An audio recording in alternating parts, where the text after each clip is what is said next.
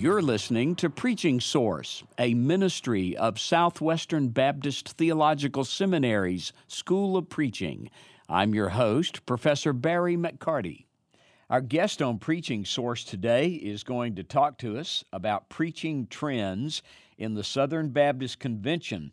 And that guest is Dr. Stephen Rummage. He is, uh, most recently, he has been called uh, to pastor the Quail Springs Baptist Church in Oklahoma City, Oklahoma.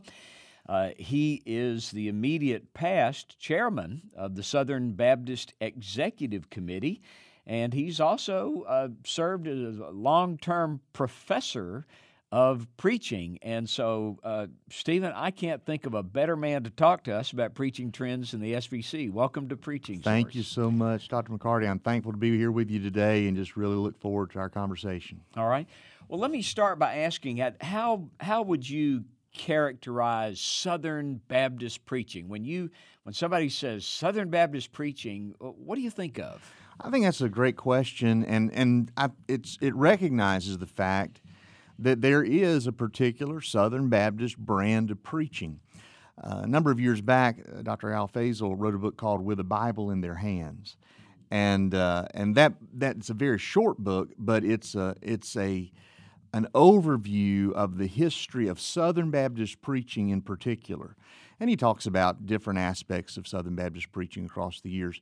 But the title of that book itself really gets at a, a big part of what Baptist preaching has been, and that is with a Bible in their hands. Now, we know that Baptist preaching, Southern Baptist preaching, has not always been as, as, as expository as it could be or as we'd like it to be.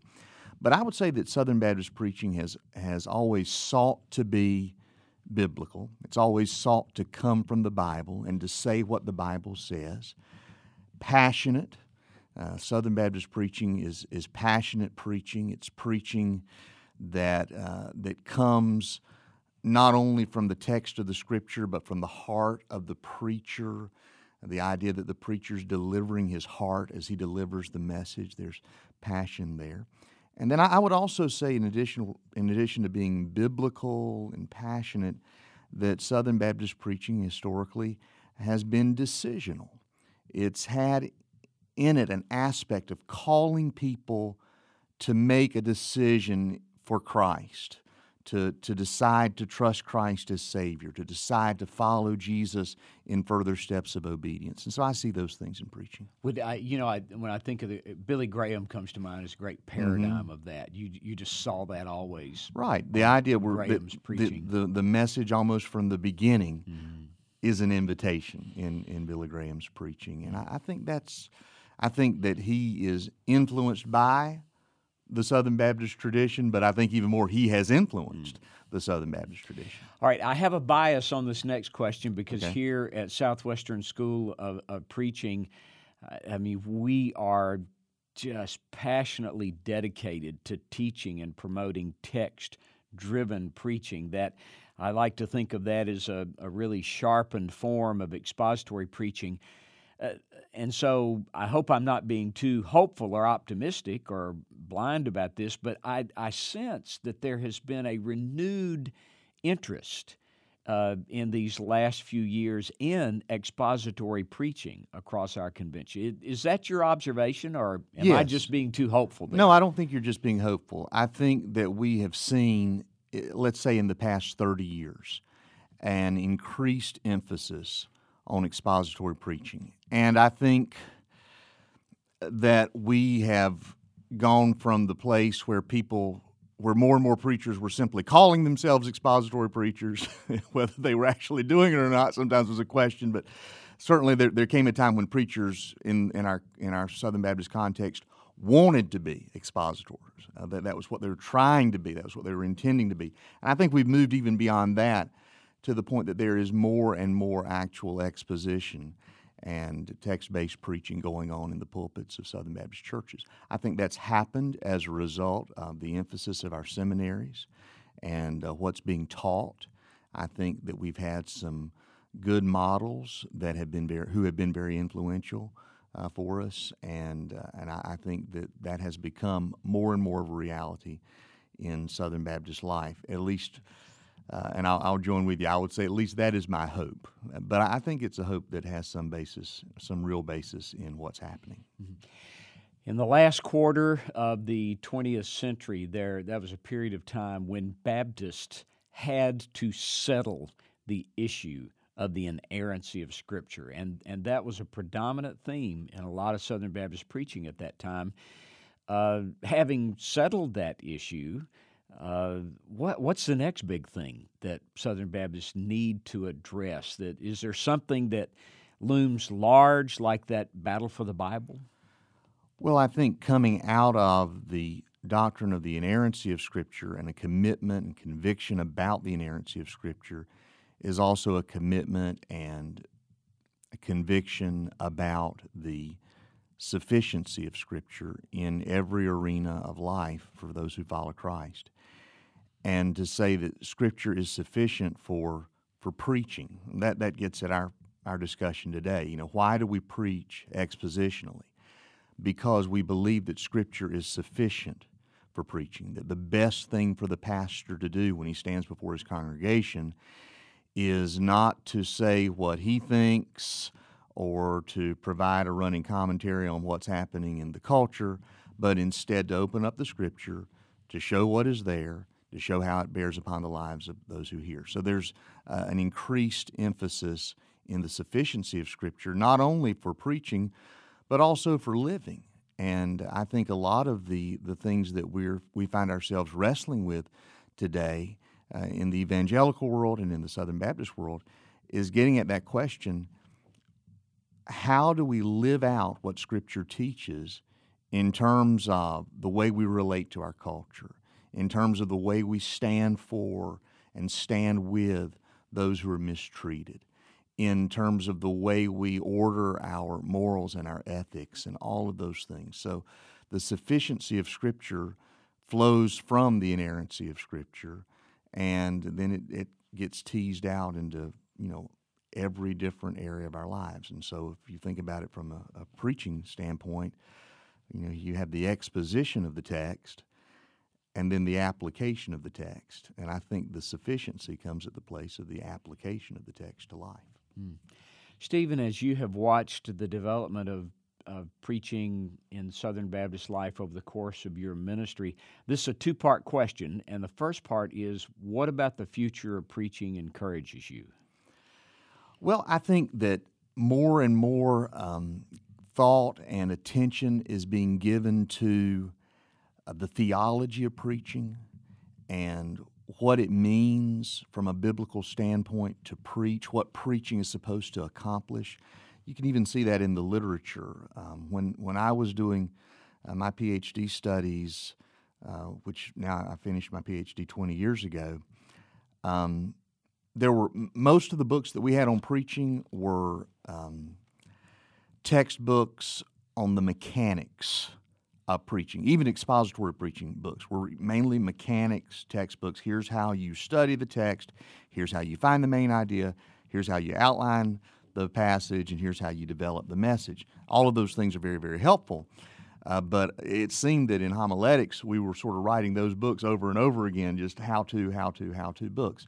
Now, as you look at the preaching literature, you see more books on theology of preaching, and specifically theology of biblical exposition. And I think that's been uh, a very encouraging thing to see. It deepens our approach to preaching, so those things are good.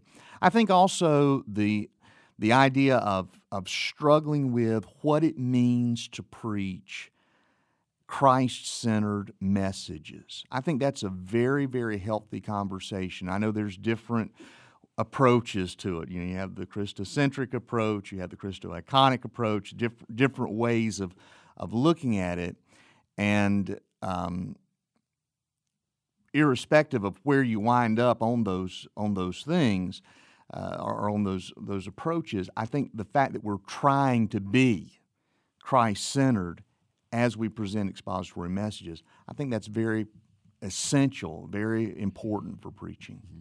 What concerns you? Here's the second part. What concerns you about the future of preaching? Um, in in some regards, especially in, in light of what I just uh, said, sometimes I think the, the, the Christocentric uh, approaches to preaching, because the, the preacher wants to find Christ in the text, sometimes he, he jumps past the text and to Christ without really exposing what is in that particular text. And so the text sometimes, can, eh, with, with those approaches, can become a launching pad for, for where we see Christ in, in, in the text. I think every passage of Scripture is redemptive. Every passage of Scripture reveals God's redemptive character, and therefore every passage of Scripture connects to the ultimate act of God's redemption, Him sending His Son Jesus to die on the cross and then uh, to raise from the dead to, to give us eternal life. So every text of Scripture is redemptive. I think sometimes trying to find Christ in every text becomes a little bit labored and sometimes maybe artificial, at least in some approaches I've seen mm-hmm. and heard.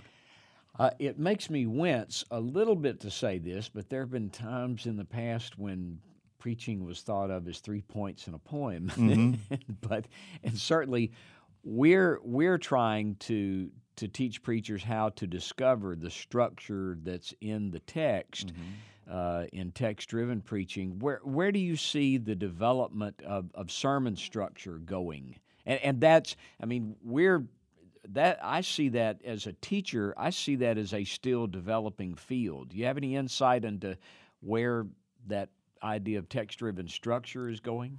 Well, I think you know moving away from a simple rhetorical structure where the message is is is structured uh, more based on the rhetorical choices of the preacher than what's actually in the text. I think I think that's always healthy to move toward a structure that reflects the text stru- structure. Now, you know, I, I haven't figured out how to preach a chiastic sermon, right? We know that's a, that's a rhetorical structure that's used in the biblical literature. Um, I, I, have a hard time thinking about you know putting my main point in the middle of the message, and you know how, how that would have to work if you were true, truly to do a chiastic structure with a message. And I just use that as an example to say we use the the rhetoric of the text to discover the theology of the text. We preach the theology of the text, and we preach the theology of, of the text with rhetorical choices that best connect with our listeners. So I believe that the the and, and you and I may differ on this, or, or we may not, but but I I use the structure of the text in order to understand the theology that's being communicated there. And then I seek to have a sermon uh, structure that reflects and honors that text structure. It does not necessarily mirror the textual structure. I don't know if that, that makes sense or not, but that so I think it's healthy always to aim for a, a structure that that that honors and reflects, but not necessarily is exactly the same as the structure of the text. Okay. Stephen, I was born in the middle of the 20th century, mm-hmm. and so my life uh, has overlapped a lot of the public ministry of Billy Graham. Mm-hmm. And during my lifetime, uh, earlier, uh, the voice of the preacher was one of those voices that spoke with some moral authority, mm-hmm. certainly into the local community mm-hmm. where the preacher lived and ministered, mm-hmm. but in the society at large. That's no longer the case. The the preacher no longer speaks with is no longer accorded that voice of authority right, in right. many places in general culture. So how how do how do we adapt to that? How do we address that change?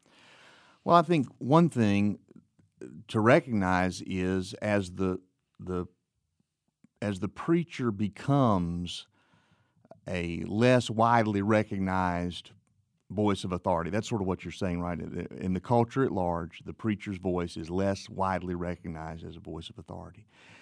As that happens, what we're doing is really moving closer and closer to what was happening in the church in the first century world, right?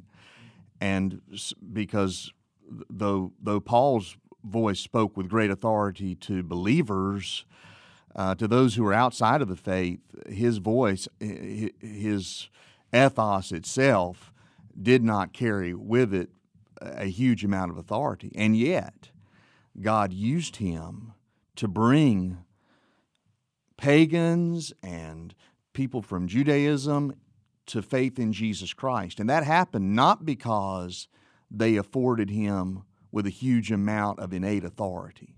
It happened because he was preaching Christ in the power of the Holy Spirit and God used him. And so I think that the, the fact that the, the preacher may have a diminished innate authority or, you know, however you want to want to describe it in, in the culture, his his authority may be diminished.